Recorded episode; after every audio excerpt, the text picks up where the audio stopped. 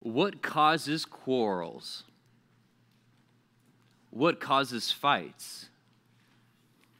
What's the cause of conflicts? What's the starting point of wars?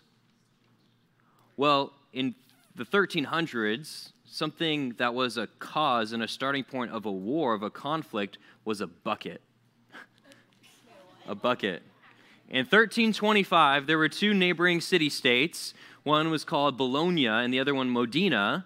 And allegedly, one of the um, groups of one side snuck onto the other and they stole a bucket from a well. Allegedly, this is what happened. They took a bucket, and that bucket was a sign of like, we're better than you. Like, look at us. We took this from you. Like, oh, take that. Then what happened? This conflict that arose between these two, where they're taking back and forth this bucket as a sign of superiority over the other. And guess what? Tons of people died in this conflict between these two city states over a bucket. What causes wars? Well, in 1859, it was actually a pig. In 1859. Actually, between the US and Great Britain. Believe it or not, there was a someone from Great Britain who owned a pig, and that pig crossed over onto some American's land. That American was looking at that pig and they said, Mmm, bacon time.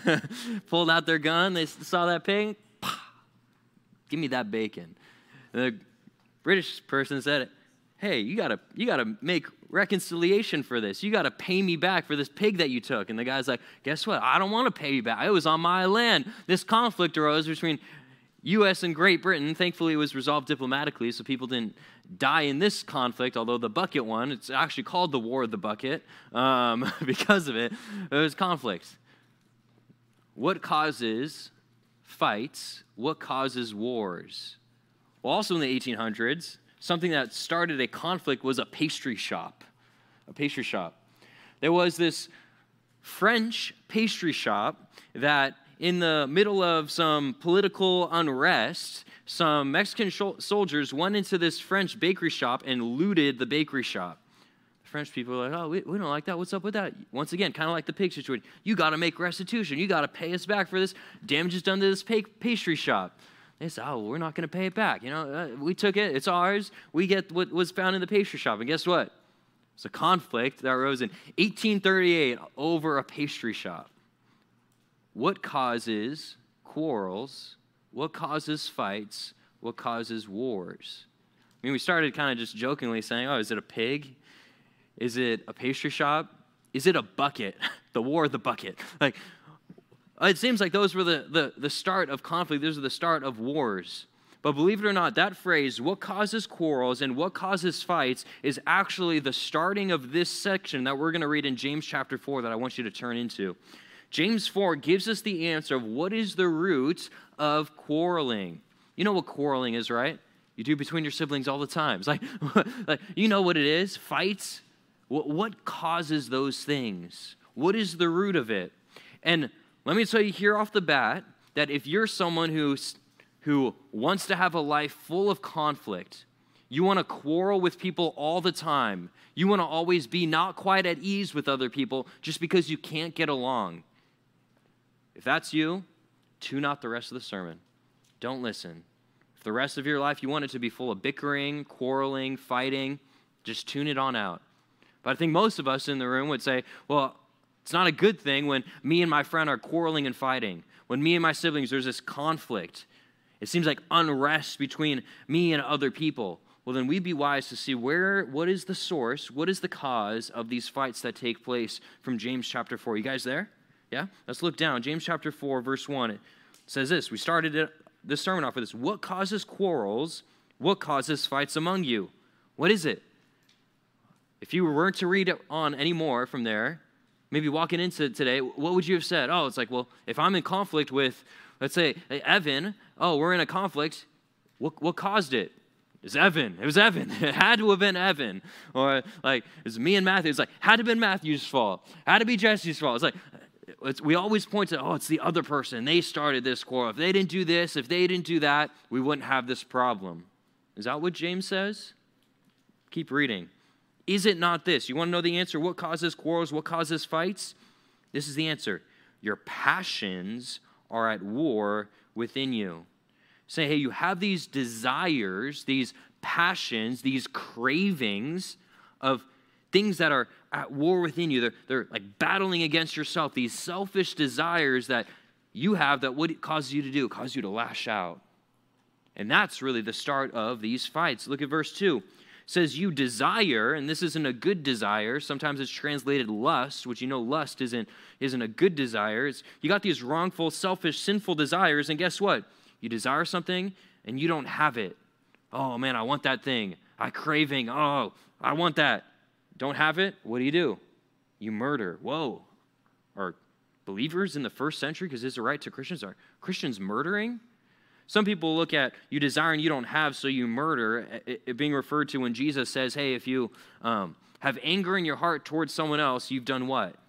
It's like you've murdered them in your heart. And they say, oh, there wasn't actually murder necessarily taking place here in the first uh, century church, but it was just like a, an intense anger, which kind of makes sense if you think about quarreling, fighting, bickering. It's like, man, there's anger that's arisen from there.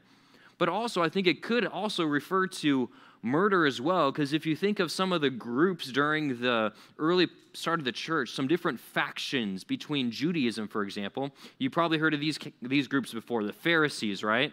The religious rulers. You guys heard of Pharisees before? I'm not just saying you heard of that group of people.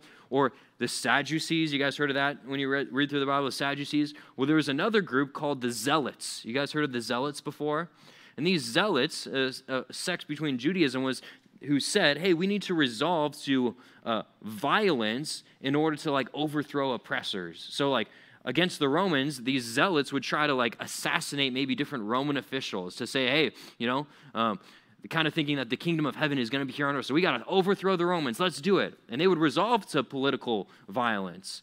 So potentially there also could be some people who were Jewish zealots before who converted to Christianity, put their faith in, faith in Christ, but they're still under this sinful way of thinking that, hey, man, if there's a conflict, you know how I should resolve it? Through violence. So there might have actually been murder and violence taking place. Keeps going.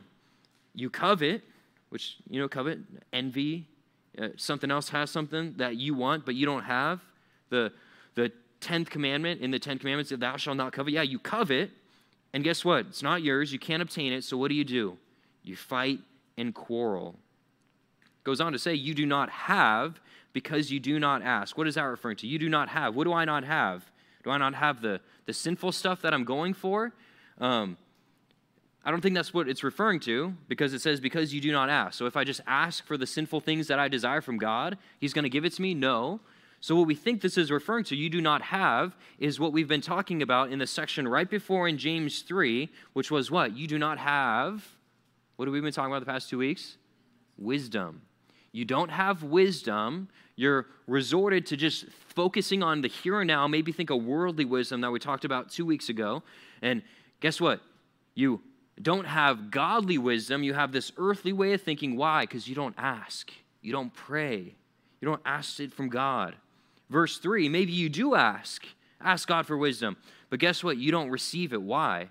Because you ask wrongly to spend it on your own passions. Yeah, maybe you're asking for wisdom, but guess what? You just want to make yourself look good. All about yourself, your, your own passions, desires, cravings. See, this passage rightly identifies what the source of quarreling and fighting is. And it, it is what? Our selfish desires within us. And if you want to avoid quarrels, you need to battle and fight those sinful, selfish desires that are within you that are within you. Because guess what? Even as a Christian, you're still encased in sinful flesh that wants to do the wrong thing. And there seems to be this battle almost that takes place between the believer, between, oh man, I'm given these new desires by Christ. It's called the fruit of the Spirit. You know, Galatians 5, right?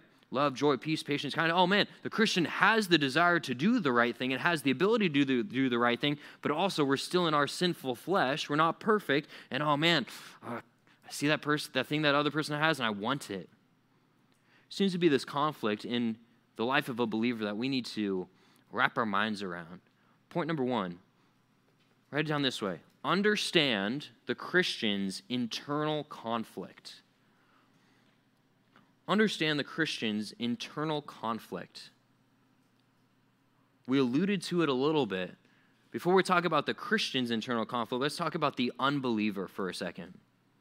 The unbeliever, in some cases, doesn't even desire to do the right thing. So they completely just do the wrong thing.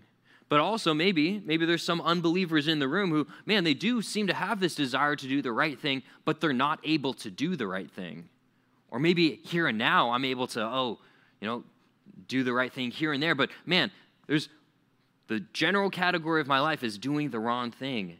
So oh, uh, I feel like this conflict. Oh, maybe I feel like doing the right thing, but I, I can't do it. Why is that for the unbeliever? Well, scripture says it's because an unbeliever is enslaved to sin enslaved. Think about that.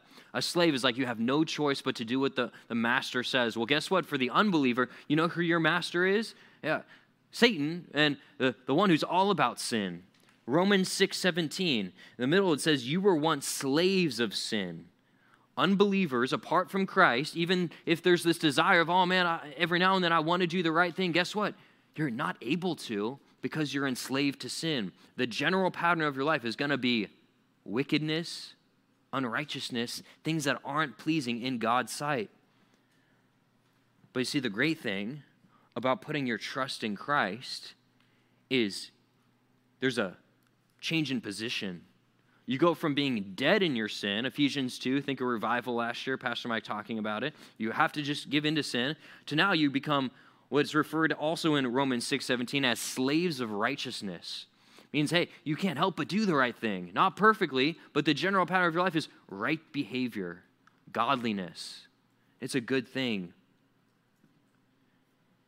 Galatians 5:24 rightly talks about the believer when it says those who belong to Christ Jesus, those that are his have done what? Crucified the flesh with its passions and desires. It's an interesting way to think about it. Think of the crucifixion of Christ. Think that for a second. The suffering that he went through, that he was put to death.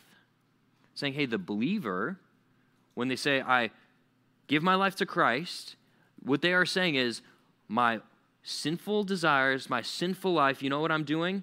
I'm crucifying it. That's such a gruesome word. Putting it to death. I'm no longer doing that.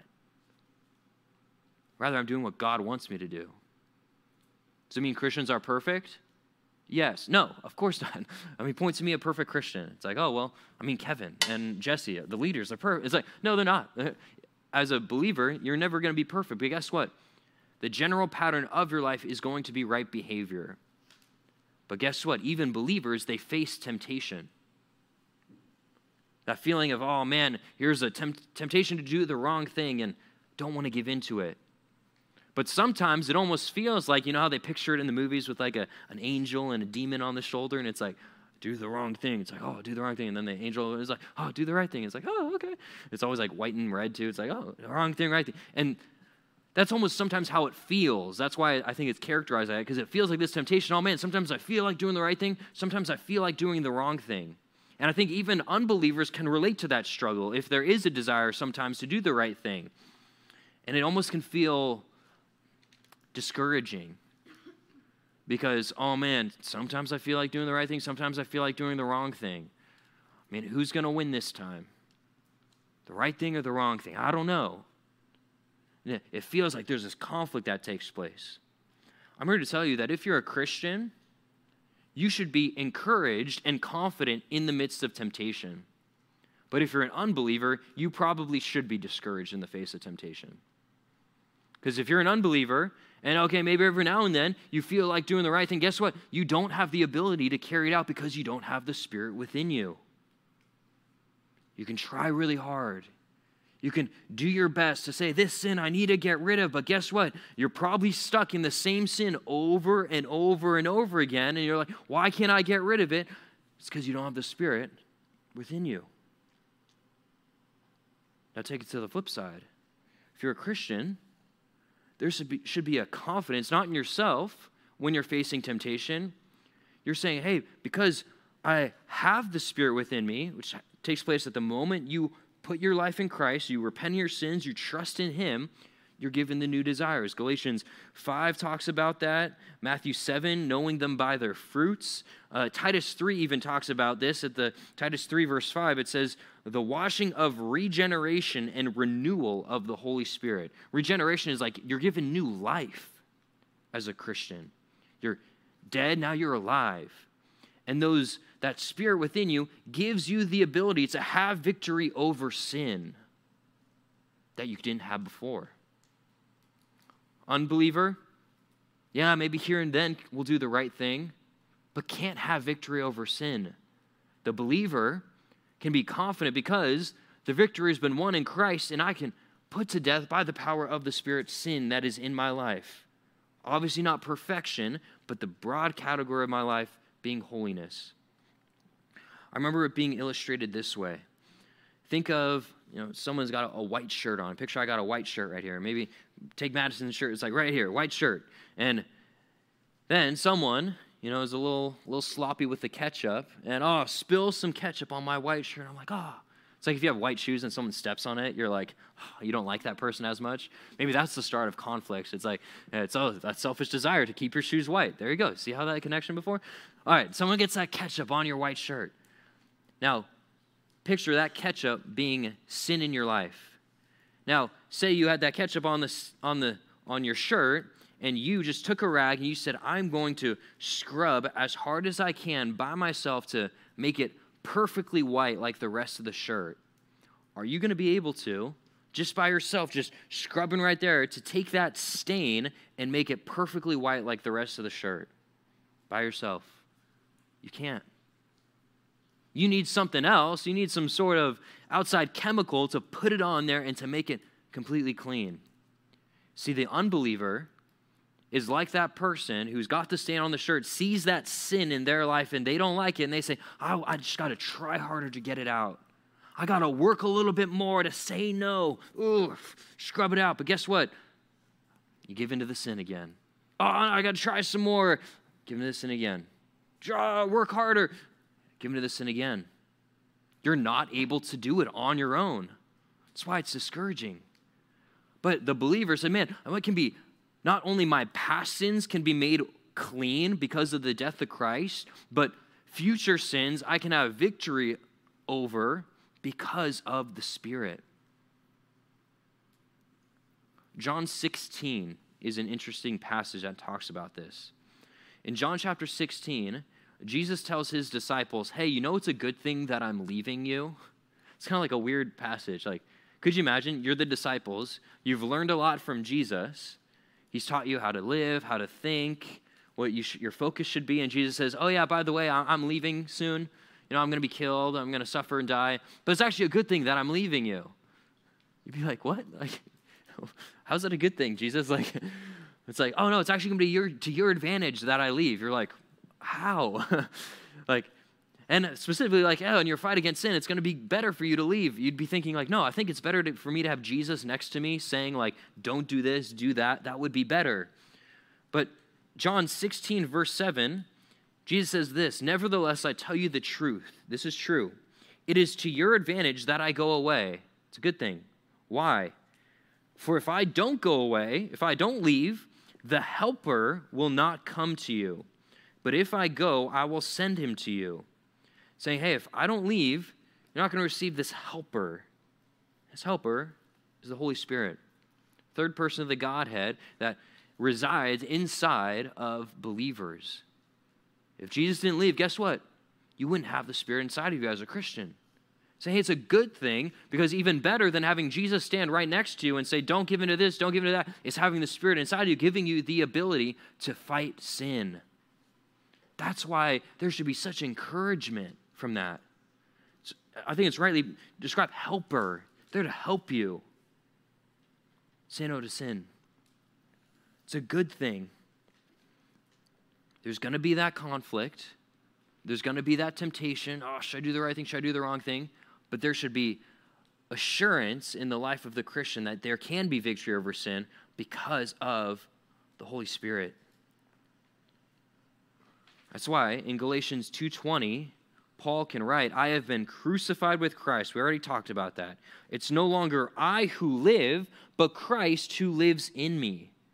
And in the life I now live in the flesh, I live by faith in the Son of God who loved me and gave himself for me. So, hey, this life that I now live, it's not about me. It's not even lived by the power of me, it's by the power of Christ. I even like how it's described the life that I now live in the flesh. It's like even I still have the flesh, still have sinful flesh. But guess what? My life's all about Christ. Should be a confidence, not an arrogance, not a pride. I mean, you know the passage. Anyone thinks he stands, take heed lest he fall. So it's not, oh man, I, you know, I'm impenetrable to sin. It's like, no, the confidence doesn't come from you. The assurance comes from the Spirit. Ability to say no to sin. But in James 4, James is addressing the people who feel that internal conflict. And it's resulted in quarrels and fights. They verse 2 says you desire, you've got those sinful desires and oh, you know you shouldn't give in to them as a Christian. You have the ability to say no, but as you know Christians aren't perfect and they gave into it and what do they do? They murder. They covet, they have that sinful desire that they have the ability to say no to, because sin isn't just something that passively happens to us, we actively engage in it. And oh, you should say no to it, but you give in to your sinful desires, and what do you do? You fight and quarrel. See, giving into sinful desires has big consequences. Point number two don't give in to selfish desires. As a Christian, the process of sanctification, which is being more like Christ, is different than justification, being made right with God. Justification, being made right with God, is completely a gift from God. It's completely done by God. It's not as a result of our works that no one may boast. It's a complete God thing. But guess what? Growing in holiness is not only a work of the Spirit, the Spirit's naturally going to produce these things in your life. But guess what? You're also called to live and to work for His good pleasure, to put in the work yourself different than justification. It's, well, are you able to work and to live according to his good pleasure on your own? No. Obviously, that's a gift of the Spirit, but you can't just sit back and say, oh, I'm on the couch, you know, whatever. It's just going to happen. It's like, no, when you've got those, that fight against those selfish desires, rely on the Spirit. Don't give in to it. Feel like being selfish, making it about you? Don't give in to it. One reason you shouldn't give in to your selfish desires it's because ultimately they're never going to be satisfied. Never going to be satisfied. You're going to crave it again. Maybe you give in to that selfish desire, and for that moment, you feel, oh man, that was worth it. It's all gone now. Well, what usually happens not too long after comes up again. You guys experienced that before when you face sin? You giving into it? Oh, uh, man, I feel good for. Uh, comes back up again and again and again. I remember seeing that principle true in my own life when um, I used to be, I'd even use this word like addicted to soda. It's like addicted to soda. I had this craving for soda. And I know, like one day, it's like, oh man, I have this craving for a nice root beer. Anybody else? Eh, like, number one soda, in my opinion, root beer, right at the top. I don't care what, what brand, it's just my own, it's not, this isn't like God's word, it's just my own opinion here. It's root beer. Um, it's the best one. You know, I've got this craving. Think of it lunch, Nathan out lunch break. Oh man, there it is, the root beer right there. Oh, I, want it. And then I guess what? Oh, give into that, give into that desire. Drink it. Oh man, that was so good. And guess what? Seems like desire is gone. But what happens the next day? I look there and, oh man, there's a Fanta or cactus cooler. Anybody cactus cooler? It's like, okay, got some more cheers for that. It's like, oh man, oof. Ah, that looks pretty good. Ah, I'm a little thirsty. Maybe some of you guys now are like, oh man, a little thirsty right now too. Like that does sound good. Now you have the craving and desire for a cactus cooler. It's like, and what do I do? Give into that desire, and oh, guess what? Oh man, desire's gone. Oh wow, it worked. No more so, no more desire for soda. Yeah, now you guys are drinking all your water. It's like because you're thirsty. It's like you have the desire for water, and what do you guess what? Let's use water for example. Oh, you got the water. Guess what? Oh, you're never gonna be thirsty for water again. Oh, guess what? Give it like five minutes. Then the next day, oh, what do I see? Coca Cola, which is better than Pepsi. Sorry. Um, amen? Anybody? Amen? Yeah? It's like, I see that Coca Cola. Not this weird, like, diet. Get all the diets out of here. Like, oh, gross. Um, see that Coca Cola, and you're like, oof. I saw Santa drink it on a commercial, like, um, and polar bears tossing it around. It's like, yeah, I'm craving that. I want that. And what do you do? Coca Cola. I mean, you see that those desires uh, are not satisfied. So, too, as you've experienced when you face temptation, because every single one of us in this room has, where maybe you give into that selfish desire and you think, oh, it's satisfied, but guess what? Shortly after, creeps back into it. And you need to see that there's consequences by giving into them. Let's give an example, biblical example. Luke chapter 15. Don't need to turn there, but you know it. Story of the prodigal son. Remember that? Prodigal son? He said, Hey, dad, I'm kind of done living with you. Give me my inheritance. I'm out of here. I want to go live it up, do my own thing. So his dad says, What? All right, here's your inheritance. What does he do? Squanders his wealth, gives in completely to whatever he feels like doing. Oh, yeah, gonna live it up, do my own thing. Oh, yeah, all about me. You know where he ends up? Remember that? Yeah. He, he's eaten the trash with the pigs in the pigsty. It's like, wow, great. What a great ending. Like, could you imagine if that was like a story? It's like, oh, and then he end up with the pigsty, the end. It's like, wow, what a happy end. So it just, that's what it ended up with. Here's another interesting example that I think came up in our DBR.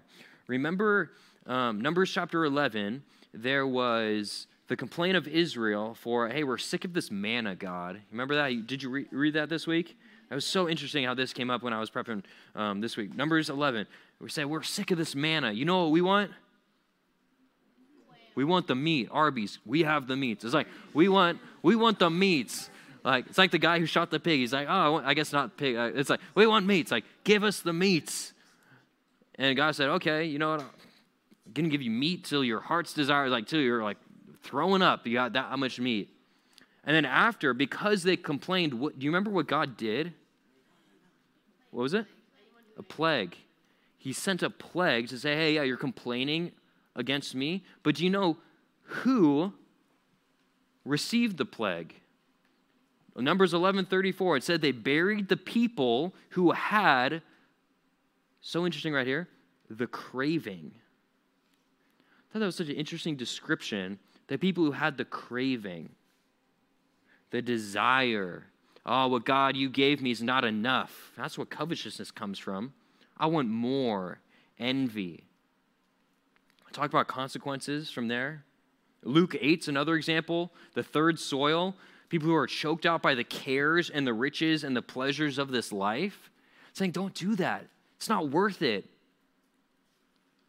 Doesn't satisfy. Rather, you need to resist that temptation that you face. 1 Peter 2:11 says, "Beloved, I urge you as sojourners and exiles." I mean, think of exiles. Think of like uh, maybe Babylonian captivity, for example. These people that were taken from their from their home and they were captured by another um, another group of people. And guess what? You're not living in a place that's not your home. Saying, "Hey, Believers, this place is not your home. You're living as sojourners and exiles, and this is what you're called to to abstain. Abstain. That's stay as far away as you can. Abstain from what? We see this word come up again the passions of the flesh. It just harkens back to James 4 right there, because you spend it on your passions, all about yourself. No, abstain from the passions of the flesh, which we see this terminology come up again, wage war against your soul. Those selfish desires, all oh, they look good, do the hard thing, and say no. You have the ability to. You can't say, oh, I, I just had to give in. No, if you're a Christian, have the ability to say no. Abstain. That terminology of sojourners, exiles, abstain can you think of in biblical history an example where, where sojourners and exiles had to abstain, stay away from something? Think of Daniel chapter 1. Daniel chapter 1. Daniel, his friends, uh, taken over as exiles to Babylon.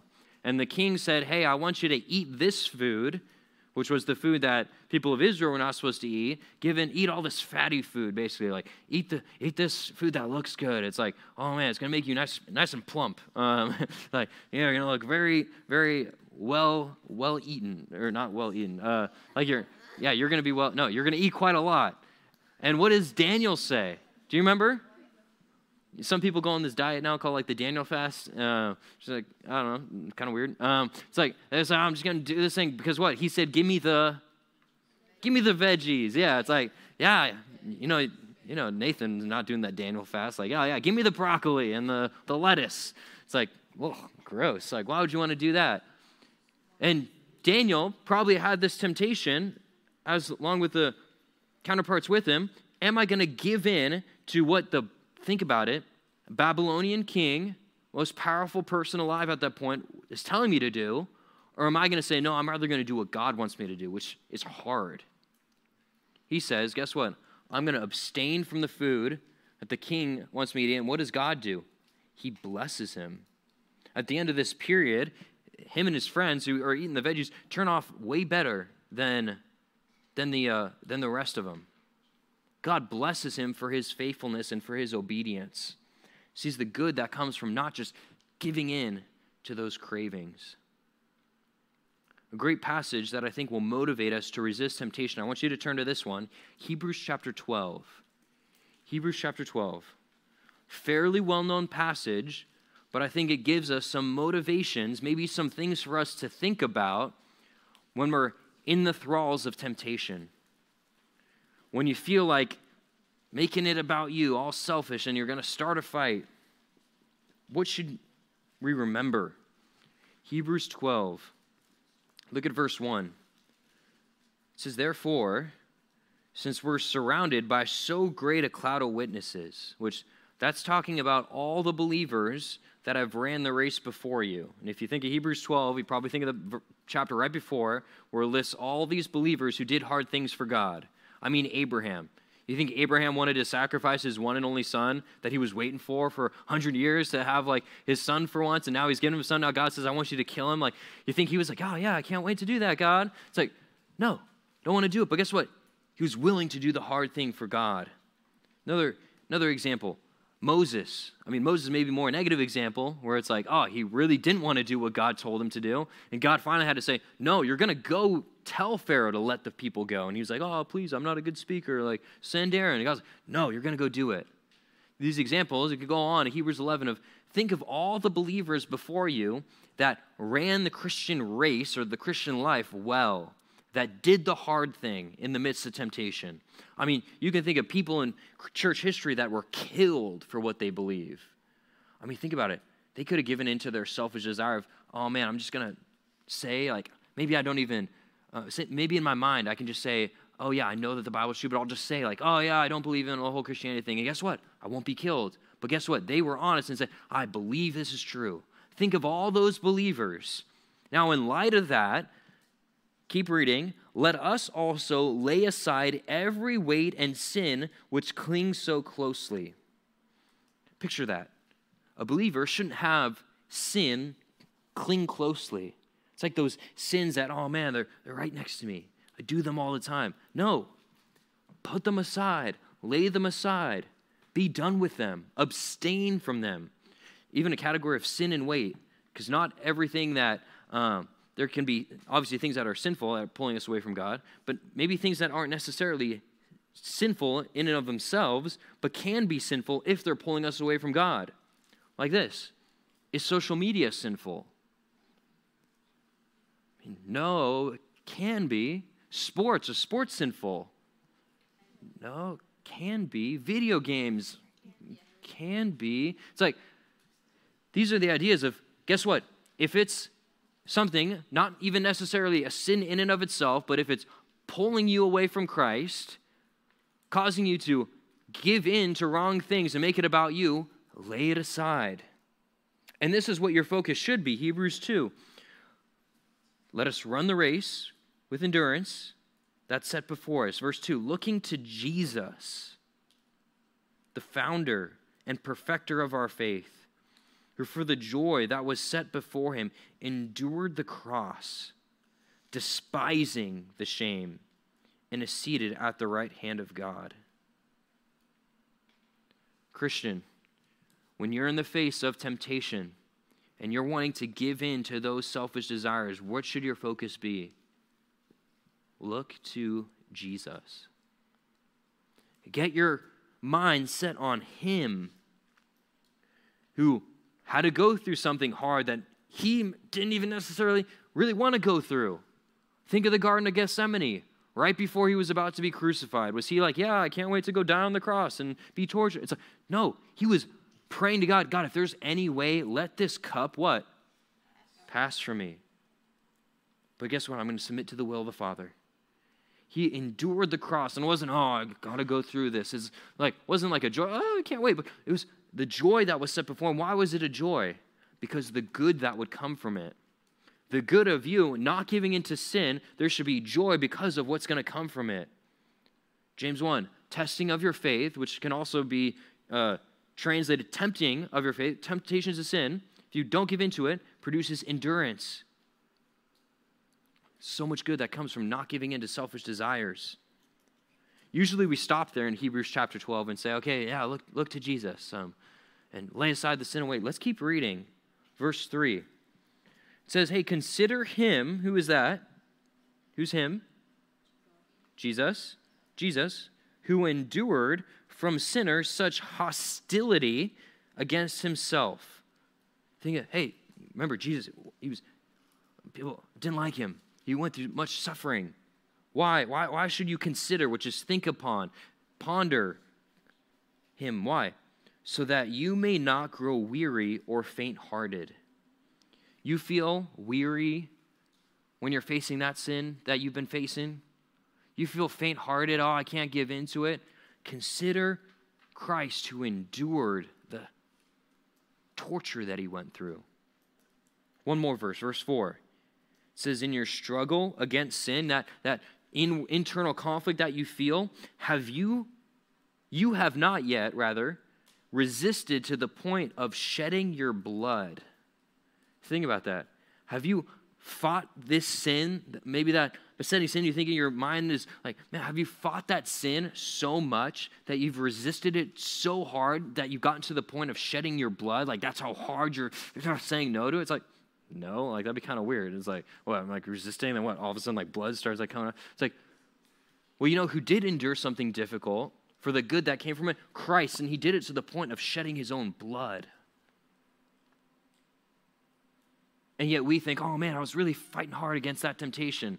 But man, if it, if it reaches like this point, oh man, just give into it. And he experienced the fullness of every temptation. I know I've brought this point up before, but Jesus, think about it when you experience temptation and you give into it, you've only experienced this much of the temptation. If you never give in to that temptation, guess what? You experience the fullness. So every temptation that Christ went through, he experienced the fullness because he never gave into it. He endured the cross. Believer, when you're tempted to give in to your selfish desires, put your focus on Jesus. Consider him, ponder him. I mean, even think about how Jesus fought temptation. If I say Jesus' temptation, you think of Jesus being tempted by Satan in the wilderness. Yeah, Matthew chapter 4. Um, and how does Jesus respond when he's tempted? Obviously, he doesn't have selfish desires because he's God, but he's tempted by Satan externally and hey, do, the, do this, do this wrong thing. How does Jesus reply? How does he fight temptation? God's word. It's interesting because Satan tries to use God's word to tempt him and try to twist it a little bit. And Jesus responds with God's word. Maybe you say, Man, this temptation that I've been fighting, I have to give into it. I've been trying so hard. I've been trying to resist this temptation oh, so hard. I've been trying. How many verses do you have memorized in regards to that sin that you are tempted by? If the answer is none or one, are you, are you trying? don't think we're really trying. Garden of Gethsemane, another temptation of sorts by, by Christ. He's about to suffer, talked about it in the cross, doesn't want to do it. Is he going to submit to the will of the Father? Is he going to say, Oh, I'm going rogue, doing my own thing? Forget this whole crucifixion thing. I don't want to go through it. How does he respond to that temptation? What does he do? He prays. Says, God, if there's any way, let this cup pass from me. But guess what? Not my will, but yours be done. You say, Yeah, I'm fighting this temptation. I've been trying really hard against this one. How much have you prayed about it? Oh, well, maybe once I give into the temptation, I feel conviction, so I pray about it for a day and for a couple days, and I'm praying a lot, but then, oh, I just stop praying about it. Are you trying? Being in God's Word, prayer, it sounds so elementary, but we need that reminder because it's the basics that we often neglect. We think, oh man, uh, oh, so elementary. I got to go on to these other things. That's how you have victory over sin. Comes from the Spirit, and you align yourself with the Spirit by being in God's Word and praying to the Father. I mean, isn't that what James 4 tells us a little bit? James 4, uh, verse end of verse 2, you do not have, we said that was wisdom, because you don't ask. Hey, you're giving it to yourself as desire. Guess what? You don't have wisdom, and you're desiring those things. Why? You're not praying. Verse 3, you ask, okay, maybe you are praying. You don't receive. Why? You're praying wrongfully to make it all about you. See, one of the great blessings about prayer is not only that we get to ask things of God, because that often happens, right? You pray, hey, God, help this, help this, help this. But by you talking to God and considering who you're talking to and the things that He desires, you're, you're aligning your thoughts with, with God's thoughts. Man, what does He want me to think? What does He want me to do?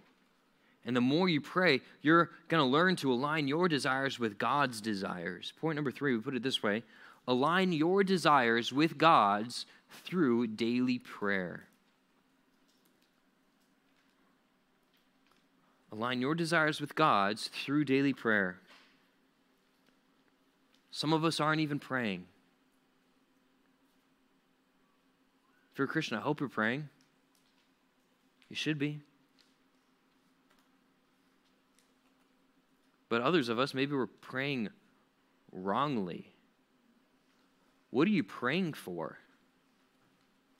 Maybe you pray before a test. God, just help me do well on this test.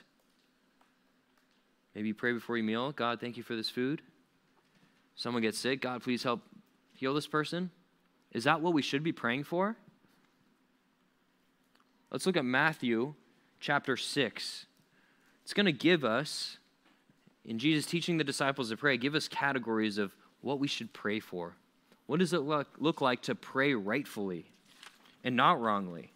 Because I don't want to pray selfishly about myself only. Let's have Jesus teach us, like he did his disciples in the Sermon on the Mount, how to pray.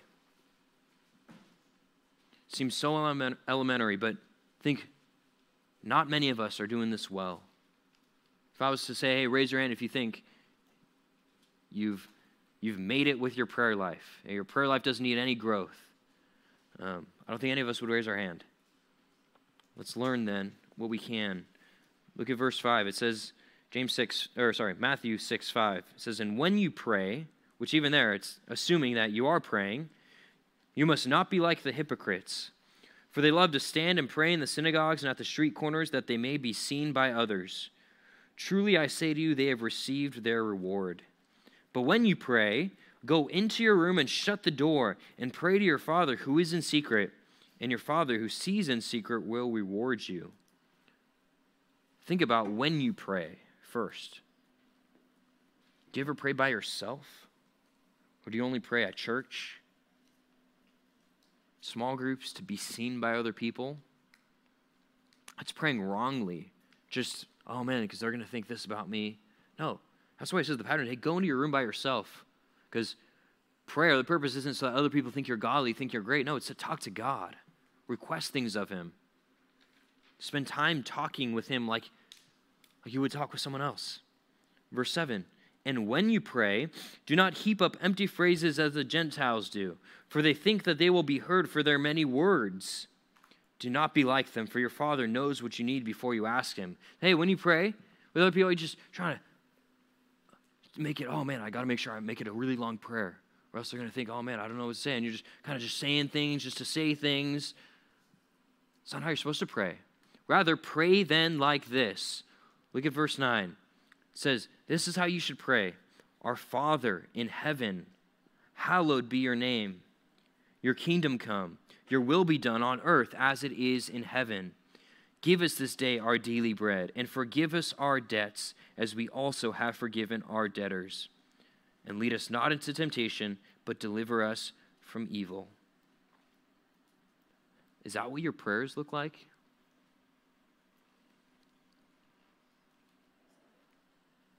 If we were to take your prayers from this past week and line it up with the template, which is not supposed to be prayed necessarily verbatim, but would it line up?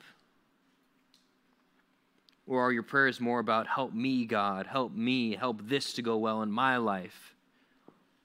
How much of requests do you find in this example, this template? Look at, look at, let's look at it again. Our Father in heaven, hallowed be your name. It starts by saying, hey, I'm thinking about who I'm talking to. God. Thinking about his attributes. You see the transcendence and immanence of God. Of he's he's our Father. You got this relationship. He's near to us, but he's also in heaven and he's hallowed, which is holy, set apart. I'm thinking about who am I talking to, pondering his attributes, his goodness. Verse 10 Will God help my kingdom to be great and my will to take place? No. Your kingdom come, your will be done on earth as it is in heaven. See, if we start our prayers first by thinking about who God is and what is it that God desires, his kingdom come, his will be done, guess what? the rest of our prayers are going to be aligned with God's requests and that He would want us to pray rather than what we just think, oh, this is what I want to pray about. Verse 11, give us this day our daily bread, prayer of thanksgiving. Verse 12, confession, forgive us our debts as we also have forgiven our debtors. Verse 13, finally, you see some requests. Lead us not into temptation, but deliver us from evil. See, I'm not saying praying for the test to go well is I'm not saying you shouldn't pray about that. I'm not saying you should never pray about me, me, me. I mean, we pray that all the time. But I'm saying because it's so naturally for us to pray about me, me, me, me, me, let's first start our prayers by thinking about God. What does He want me to pray about? And in this passage, we see categories of things He wants us to pray about. Start praying for things that you know God desires. I think oftentimes we get discouraged when we pray, oh, we don't really see answers because we're praying about things that we desire rather than what God desires. Here's a great verse 1 John 5 14. It's interesting. It says, And this is the confidence that we have toward Him, toward God. So we can have confidence when we go to God that if we ask anything, He will hear us. Think about that. If we ask anything God, He's going to hear us and we know that He hears us in whatever we ask, and we know that we have the request that we ask of Him. Think about that. It says if we ask anything, He's going to hear us, and if He hears us, He's going to answer them. Whoa. I know you're not there, but I, re- I misread 1 John 5 14 and 15. It's not whatever you ask of him. It says this this is the confidence we have toward him that if we ask anything according to his will, he hears us. And we know that he hears us in whatever we ask. What's the whatever we ask? What's according to his will? And we know that we can have the requests. What requests? Things that are in accordance with his will, whatever we ask of him. Are you discouraged because God's not answering your prayers that you're asking? Well, guess what? Start praying for things that you know is in accordance with God's will. What does God want to happen? See happen? He wants to see people saved. He wants to see people sanctified. Guess what? You're going to see some fruit take place in that because he wants to answer that. That's you know by Scripture. That's in accordance with His will. We don't have to guess. Uh, so does God want me to pray for this? Or no, it's in accordance with His will. I know He wants to see people saved and sanctified. He's going to answer that prayer. There should be a confidence that when we ask the Father, He wants to answer that prayer. You pray, hey God, regularly, humbly come before Him. Help me to have victory over this selfish desire. Does he want to answer that prayer? Yes. And he will answer that prayer, but we don't seem to ask. Or we do for a little bit, but then we forget about it and, yeah, stop praying. Solution to battle temptation, to fight quarreling, to avoid quarrels, fights, conflicts, to have victory over those selfish desires. Well, first, obviously, we talked about being right with God. You have to have the Spirit. But then, by praying in accordance with Matthew chapter 6, aligning your prayers with what God would want, you're see some, some victory over those selfish desires. Here's a great prayer Psalm 139, 23 and 24. Search me, O God, know my heart. Try me, know my thoughts. God, look at me. Look inside of me. My thoughts, everything about me, my heart, my motivations, my actions. See if there's any grievous way in me, any sinfulness in me, any wrong thing in me. God, expose it to me. Why? So I can get rid of it and then lead me in the way everlasting. How you want me to live. What a great example. Prayer has an impact. Prayer has power, not because of us, but because of the one we're praying to, who's in charge of all things, sovereign. There's a guy who lived in the 19th century who was reliant upon prayer. This guy named George Mueller. He's a guy who started a bunch of orphanages, and uh, he, there's some crazy examples of God answering this guy who was fervent in prayer. One example was, you know, he needed to provide a meal for the orphans and he didn't have any food. No food. So he grabs them all together and says, Hey, let's sit around the table and let's thank God for the food. Could you imagine being one of those orphans? You're like, There's no food on the table. Like, what are we doing? Like, how are we thanking God? And you know what he does? He prays. He prays. Not to long after, a knock comes at the door, and guess what? It's a, a baker there.